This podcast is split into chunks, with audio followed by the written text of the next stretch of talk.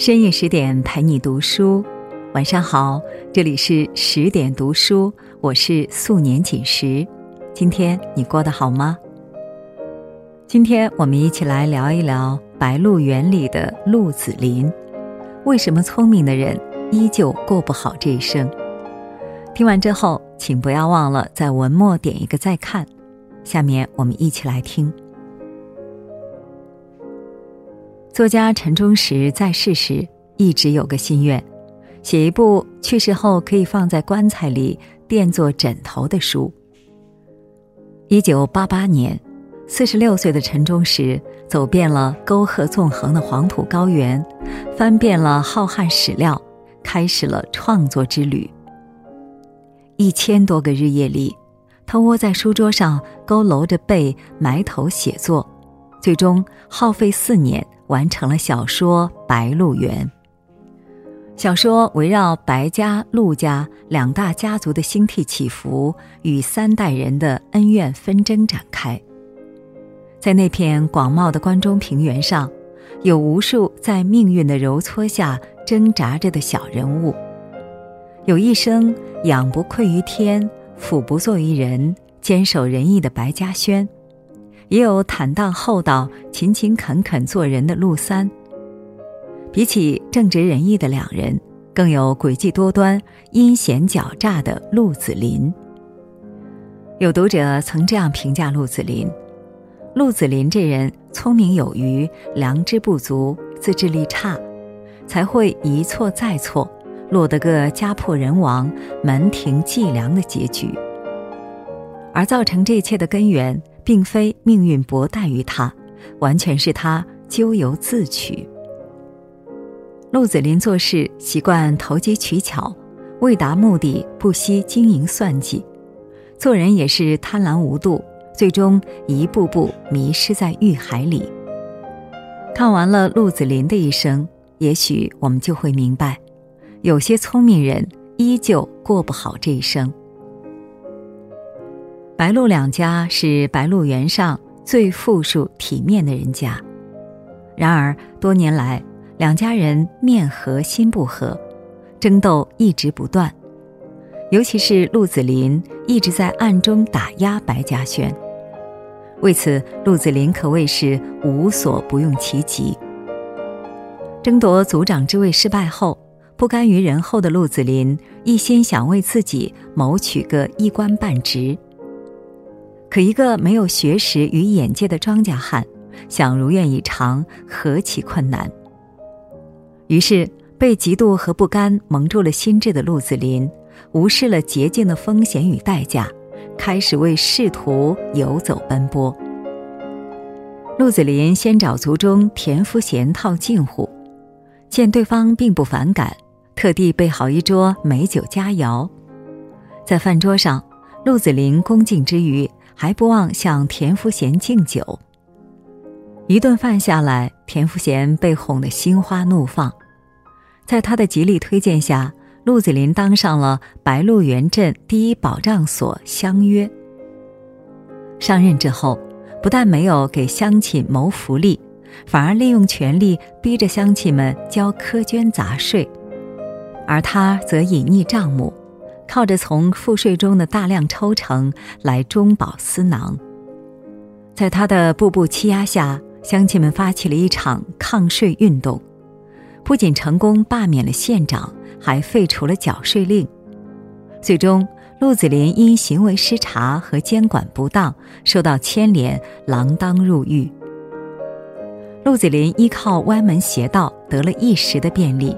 最终因自己贪功求名，栽了个大跟头。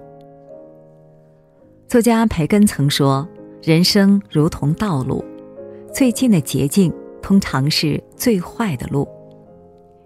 不管做什么，总想着一步登天，习惯取巧，迟早会误入歧途。想靠捷径来完成逆袭，只会作茧自缚。而命运从来都是公平的。”曾经设法逃避掉的路，最后都需要十倍奉还。与其把时间和精力都放在提示能力上，少一些好高骛远、踏踏实实的做事，才能够一路劈波斩浪，而后称心遂意。作家刘震云曾说：“生活本没有输赢，但如果你一旦有了胜负心，那便是输家。人生如棋，落子无悔，很多结局早已注定。”作为管辖十个村的乡约，陆子霖以权势逼迫族长白嘉轩，要求全族如期缴纳粮食。等乡民们不堪重负，怨声四起，便利用乡约的身份挑动乡民闹事。果然，一群人听了陆子霖的挑拨，将矛头对准了白嘉轩。就这样。无辜的白嘉轩背上了造反的黑锅，被人兴师问罪。看着白嘉轩被人责问，陆子霖眉头舒展，一脸笑意。然而，他机关算尽，自认为做的不露痕迹，可因果际会都写进了命运的伏笔里。很快，罪魁祸首被抓，造反真相浮出水面。白嘉轩蒙受了不白之冤，鹿子霖的真面目露了出来。出逃的叛乱者趁机报复，闯入了鹿子霖家，老父亲成了刀下亡魂。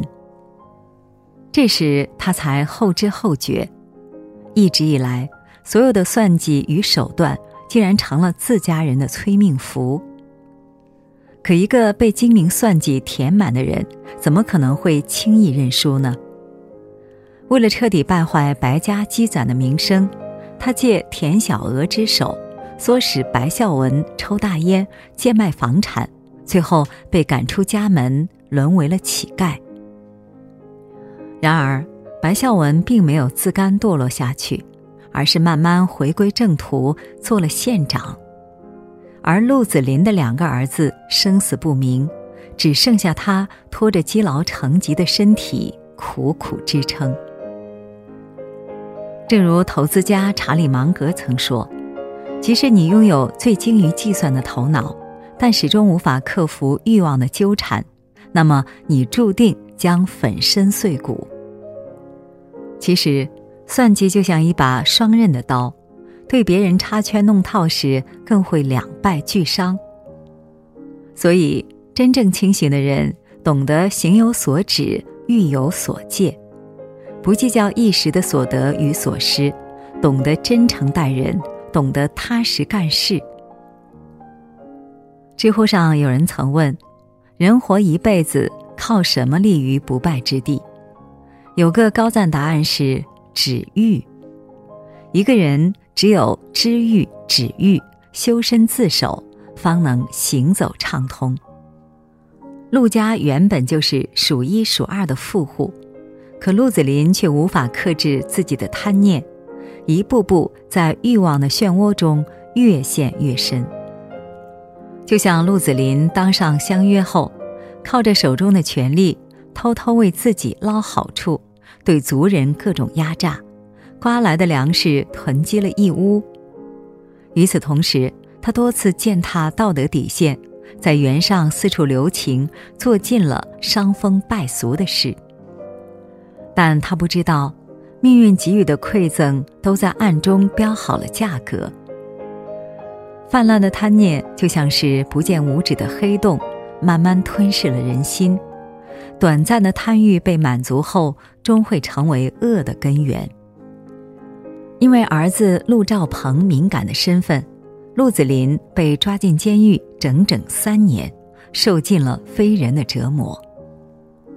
那段暗无天日的日子，并没有让他挣脱欲望的枷锁，认清内心。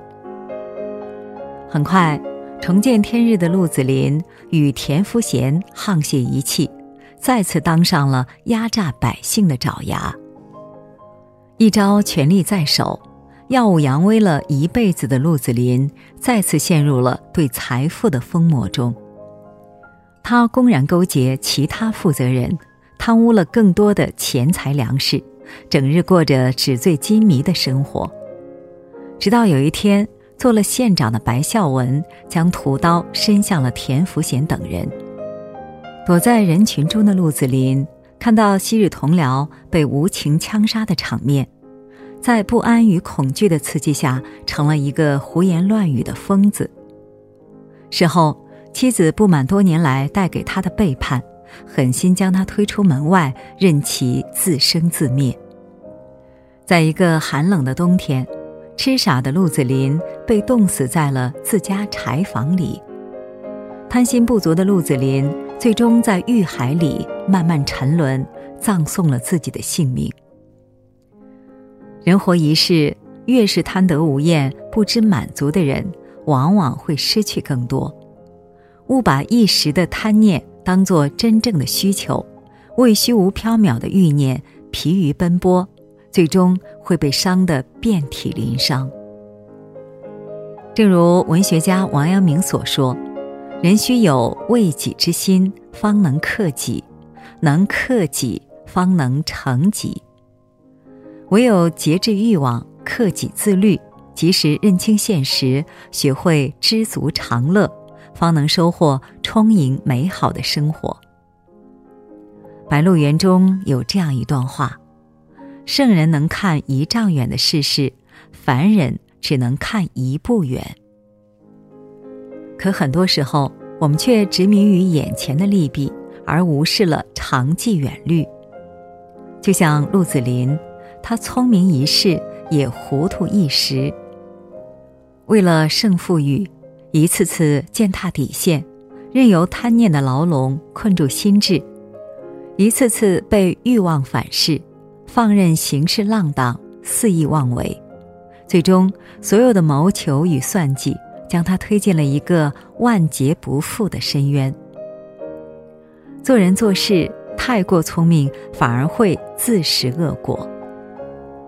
真正聪明的人，懂得踏实务实，不执着于算计，不沉溺于贪欲，活得潇洒恣意。行有所止，欲有所至，才能进退自如，把命运牢牢攥在自己手里。点个再看，愿你悲以自牧，含章可贞，活得赤诚坦荡。